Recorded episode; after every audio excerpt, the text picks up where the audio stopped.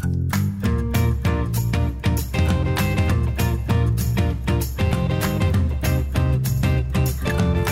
Welcome to the Mornings with Sue and Andy podcast for Tuesday, February 15th. We begin with the latest on the trucker protest in Ottawa. We catch up with Abigail Bimman, Global News Ottawa correspondent, for an update, including the Prime Minister's announcement on Monday that he has triggered the Emergencies Act. Then we continue our conversation surrounding the Emergencies Act. We hear details of what this means in terms of the extension of power for authorities and whether the move could have negative political consequences for Prime Minister Justin Trudeau. We discuss with Lori Williams, political science professor at Mount Royal University. Next, we get an update on the border protest here in Alberta at the Coutts border crossing. We speak with the mayor of Coutts, Jim Willett, who tells us that all signs point to the current protest in the region could, in fact, be coming to an end. And finally, with COVID restrictions easing, many people are eager to return to traveling. We catch up with the travel lady, Leslie Cater, for what you need to know before you plan your trip, to just how long we can expect deals to be hanging around for on both flights and vacation packages. From enacting the Emergencies Act to increase support for the crisis in Ukraine, it was a busy day in our nation's capital. With details on everything that unfolded yesterday afternoon, everything you need to know, we're joined by Global News Ottawa correspondent Abigail Bimman. Good morning to you, Abigail. Oh, apparently they're just. Oh, we just lo- we, we had Abigail. Her? We've lost her. Is so. it something I said? Oh. Okay, okay. we're going to get it t- together here. Uh, but nevertheless, it is something you said, Andy. It, it, it happens a lot. Good morning to you, Abigail. Am I here? Am I here? We've got you now. Can, can you hear me now? Okay, great. Um, I can hear you now. so I'm not sure if you heard the big setup there, Abigail. Such a busy time. And uh, let's start with the, the latest news, which is the major move by the Prime Minister triggering the Emergencies Act. Can you break down exactly what this means and, and, and what changes we'll see when the Emergencies Act has been enacted? Yeah, so there are a lot of pieces to this. The Prime Minister saying that it has become clear that there are significant challenges for law enforcement to be able to do their job uh, with, with, these protests, what the Prime Minister protests the Prime Minister calls uh, an illegal occupation.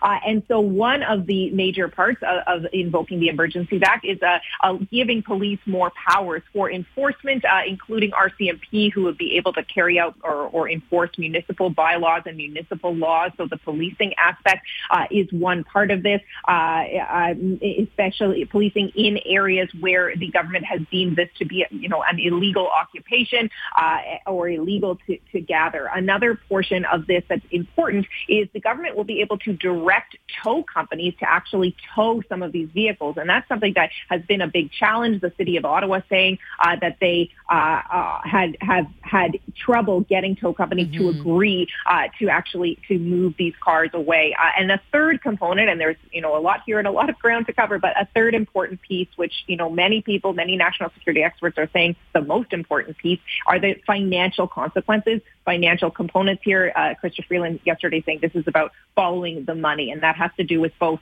uh, freezing or uh, affecting bank accounts of individuals who are involved and companies of, of, of, to, of trucks that are involved, uh, as well as going after uh, uh, people who are, are funding this and, and requiring crowdfunding uh, platforms to register with FINTRAC. Uh, and there are many who believe that, you know, the devil could be in those details there in terms of that actually having an impact. Let's also talk a little bit about, Abigail, the parameters, because uh, dates were certainly really important when the Prime Minister broke mm-hmm. it all mm-hmm. down, and the fact specifically the military will not be used against Canadians. Yes, I'm glad. I'm glad you made that point. There are a lot of people who are who believe that this was not the right move. The emergent that that this was that the threshold has not been met for invoking the Emergencies Act. Uh, the Prime Minister, you know, speaking to that and saying that this that he does not plan to call in the military. He had previously uh, last week talked about how that was, uh, you know, the last thing that he wanted to do. Uh, so he says that he is not going to. This is not about bringing in the military, and it's also not infringing on civil liberties. Uh, saying that it, you know it doesn't uh, it doesn't preclude somebody's ability to, to, to protest peacefully. We'll see, you know, how this actually rolls out because, of course, as you know, these protesters say that they are here peacefully uh, and that it is a peaceful protest. The, the prime minister says it's an illegal occupation. So uh, we, we, will see about those details, but but it's an important point that you raised that there has been some pushback, and we can talk more about that in, in terms of provincial support or what happens in the House. Uh, but the prime minister saying that this is not about bringing in the military or encroaching on civil liberties. Abigail, is is this you know on the go as of today? Are there still some votes surrounding it? When uh, what what about the timing? Yes, Yeah, yeah. So the timing. So so when an emergency act is triggered, it is triggered for 30 days. First of all, so it is time limited. Uh, the government also saying yesterday that it would be geographically targeted, although they didn't give, you know, specifics there about how that would work, but uh, time limited to 30 days, and there needs to be a vote. So uh, the prime minister has the ability to to call to trigger this Emergencies Act, but then there has to be a vote uh, in the seven days afterwards. So we will waiting to see on on timing of that. Uh, we know that the NDP appear to be on side with this move. The Conservatives saying last night they need more time to look at the details, but that in general they're concerned that the prime minister is inflaming things uh, rather than calming things down. Uh, and so we'll see, you know, what their decision is on a vote there. Also, the Senate has to vote as well, and not clear, uh, you know, where the Senate lies uh, on, on this either. If the government wants to extend extend that 30 day period, uh, there, there needs to be another vote as well. So there are some checks and balances. Uh, the prime minister also had to uh, talk to premiers before uh, calling it yesterday, which he did uh, Monday morning. And we had, we saw uh, Ontario Premier Doug Ford strongly in support of this move, but then we saw a number of other premiers push back. Uh, against it, feeling that, that this was not the right move or that they didn't want it to apply in their province. So uh, lots of discussion and, and, and, and, several different opinions. You know, and on that note, obviously, uh, Jason Kenney was one of the premiers who really was not in favor of this and being used in Alberta. If, if they were to enact it in the province of Alberta, what does it actually look like on the ground? I mean, what does that what does that mean?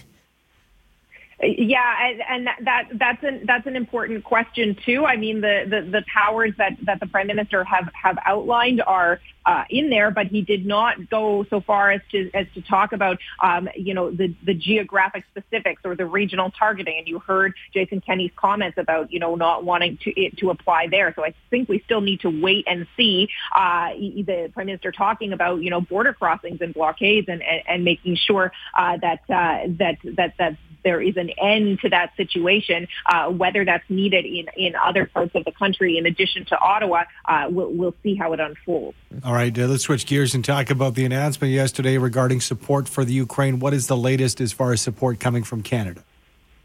That's right. So part of uh, the prime minister's announcement yesterday, I, I, I don't want to say buried in there, but a lot of the attention was obviously on uh, the Emergencies Act. Uh, but for the first time, uh, the prime minister uh, is saying that Canada will send uh, lethal equipment and ammunition to Ukraine, something that Canada had not yet done so far. And there had been a lot of questions about when and how and when, and when this would happen. But prime minister saying yesterday that he has approved $7.8 million worth of lethal equipment uh, and ammunition. That's, of course, responding to uh, Ukraine's uh, specific request.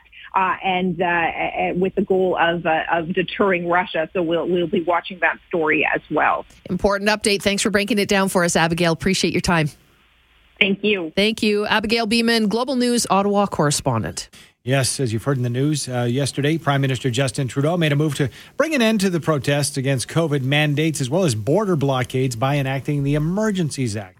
But will there be political consequences from this move uh, toward the Liberal government and, of course, uh, toward Prime Minister Justin Trudeau? With insight, we're joined by Lori Williams, political science professor at Mount Royal University.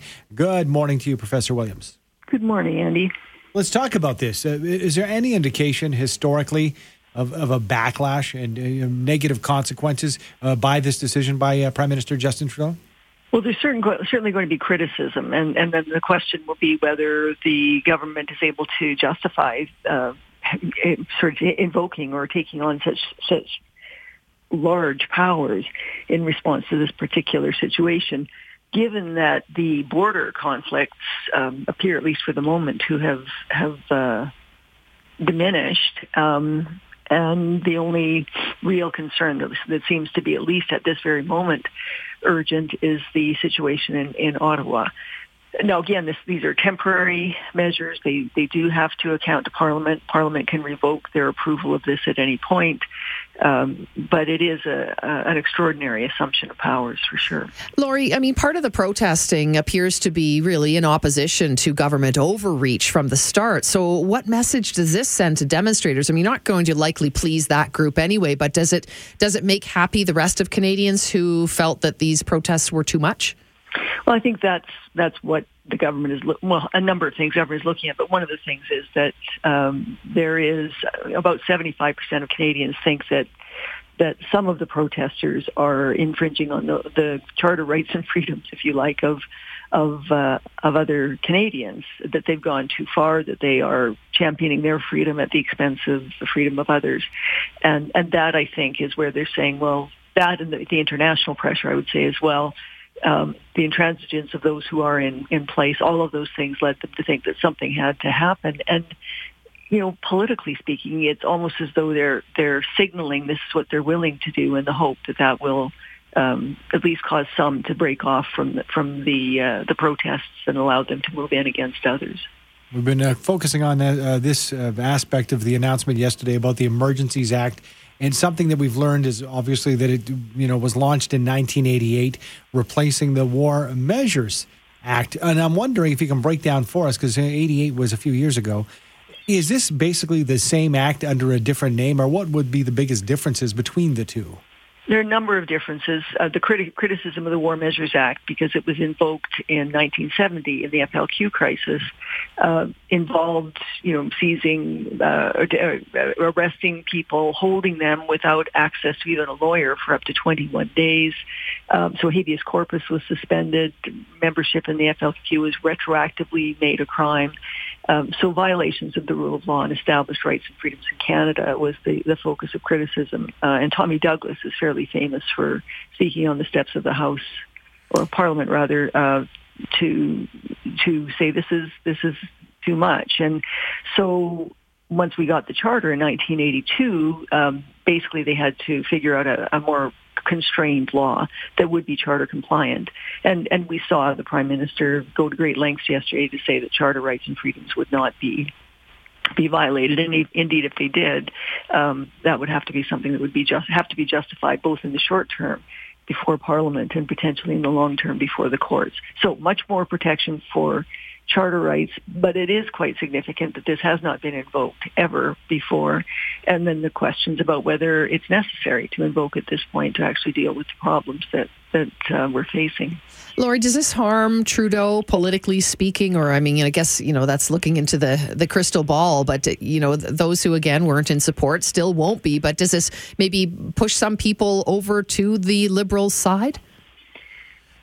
Uh, I think, well, again, given those numbers of people that think the protesters have gone too far, there's there's likely to be support if it's effective. So I think the biggest risk is if this uh, um, this assumption of powers is taken, but it doesn't help mm. to deal with the problems that we're dealing with. That that is certainly a, a significant risk. I think a number of political figures are, are in a position um, of risk here, depending on how they situate themselves to, uh, with respect to the protesters and how they respond to them. Uh, and of course, we've seen some of the statements made by a number of politicians boomerang back on them.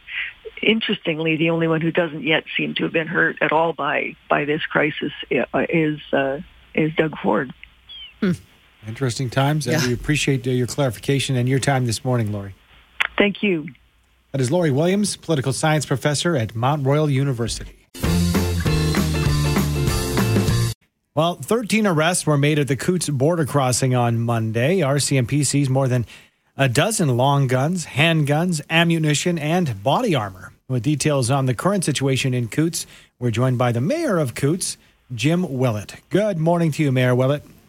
Good morning. Thank you for taking the time with us. So, we uh, you just uh, chronicled exactly you know what went down yesterday. What can you tell us about the current situation? What are you seeing and hearing this morning?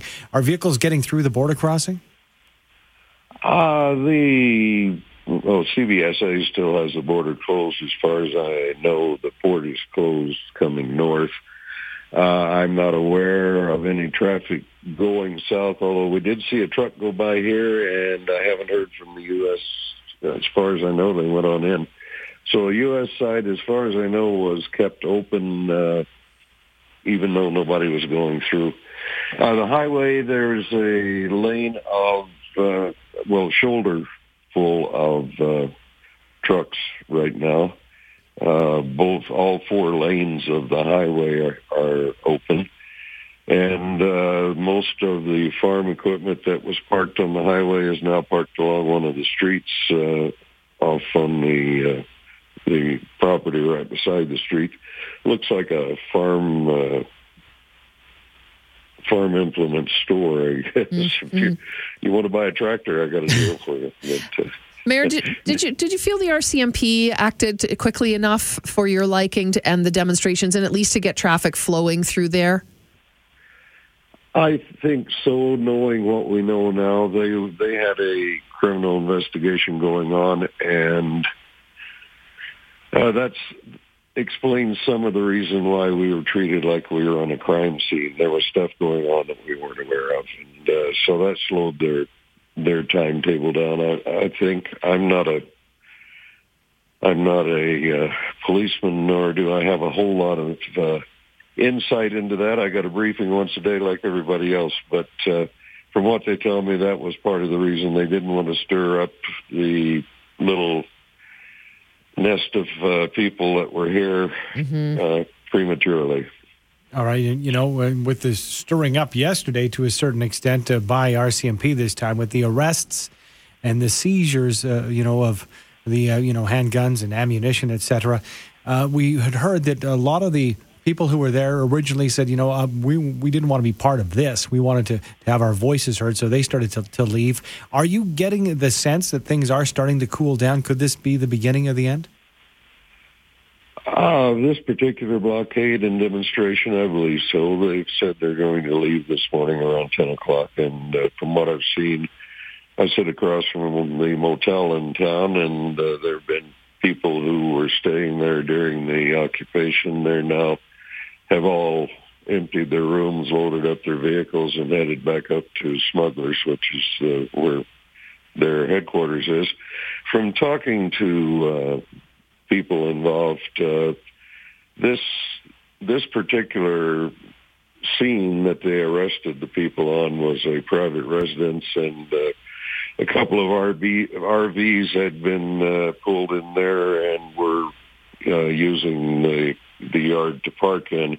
I'm not even sure if the owner of the property knew what was going on, mm. but uh, it was it was not really associated with the guys uh, that pulled in to do the original uh, blockade. So, so what they've said is very true. That that shook everybody up. I think. Yeah, uh, Mayor. Any concern from you and and the folks in town that you know demonstrators could be back and and maybe even set up further blockades later on?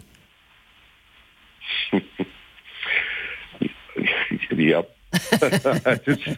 that's that's my personal opinion. Is uh, now that it's happened once, well, it's going to be uh, interesting what the government the governments do to uh, assure that it doesn't happen again. So, uh, you know, once people get an idea in their heads, well, they tend to repeat it until they're discouraged. So, uh, no, I I have no illusions that uh, this is the last of it. I know the people that uh, that started the demonstrations and protests uh, are still determined. They don't believe they've gotten what they uh, asked for yet, and so they're going to carry on with their uh, their protest. Uh, we'll just have to see what's next. Well, then hopefully things get back to normal for Coutts uh, sooner rather than later. We appreciate your time, Mayor Willett. Well, thank you. You you have a good day. Me too. That is Jim Willett, the mayor of Coutts, Alberta, with his thoughts. He says it looks like by 10 a.m., perhaps holding out hope that they're going to be moving on out. To travel or not to travel? That is the question. Before you plan your trip, you will need the latest news and the advice of our friend Leslie Cater, the travel lady. Good morning, Leslie. Good morning, Sue. Great to have you back. You know, and as provinces start to lift some of these mandates, are you starting to hear from more and more people who feel like they're feeling better about traveling again?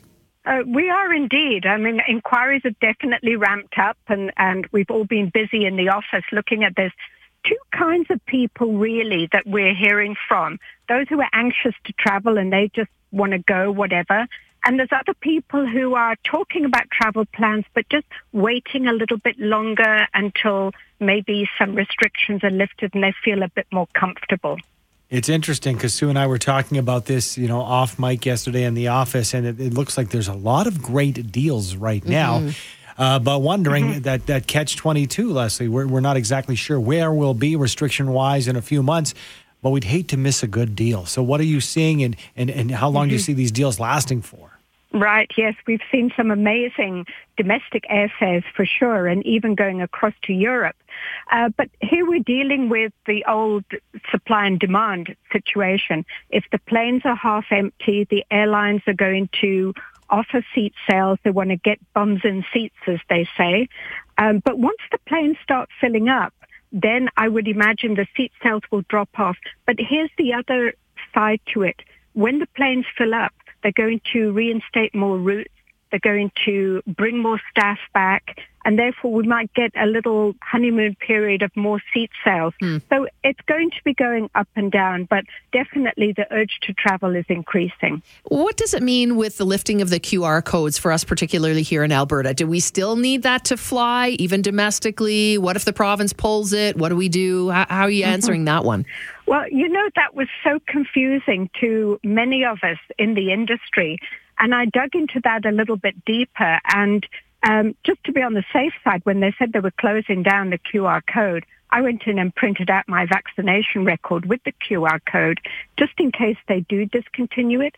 But as I understand it, what they are discontinuing is the app to read the QR code ah. because this is what restaurants and facilities have been using to scan people's vaccination certificates so that they can come into the venue. So that is what is being discontinued at the moment. I cannot see the uh, vaccination QR code being discontinued because, yes, indeed, we may need to show that at various places where we're traveling to. Leslie, so it's all in flux at the moment. Mm-hmm. Very much so. And being in flux, I'm wondering where we're at with uh, refund policies and returns and credits within the major uh, air carriers and uh, travel companies. Are they still very much in place? Understanding that people want some kind of an insurance and some kind of a backup? Right, exactly. And, and we had a, an exact situation of that somebody was supposed to leave on Monday and Sunday uh, had a positive test uh, so that they couldn't fly. So we had a dreadful weekend being hours and hours on hold, my consultant and myself, eventually getting through to WestJet. Money was put back into a travel credit. So now this particular client wants to travel again, so that's no hardship. But if, say, for example, you can't travel again and you've got this money tied up in a travel fund, well, it's, it's not really much use. So we do sorry sue go ahead no i just i was going to say lot, still lots of questions as you said and, and really best bet is is to call somebody like you if you have any questions if anybody knows the answers you may not have them immediately but you'll certainly no. you have the resources to find them right we do indeed sue we do our best uh, you do and you do a great job for us thank you so much for joining us leslie Thank you, Sue. Leslie Cater, The Travel Lady, the thetravellady.ca, and at The Travel Lady. Thanks for downloading and listening to the podcast. Don't forget to subscribe, rate, and review for free at Apple Podcast, Google Play, or wherever you find your podcasts. And tune in to Mornings with Sue and Andy from 5.30 to 9 every weekday morning on 770 CHQR.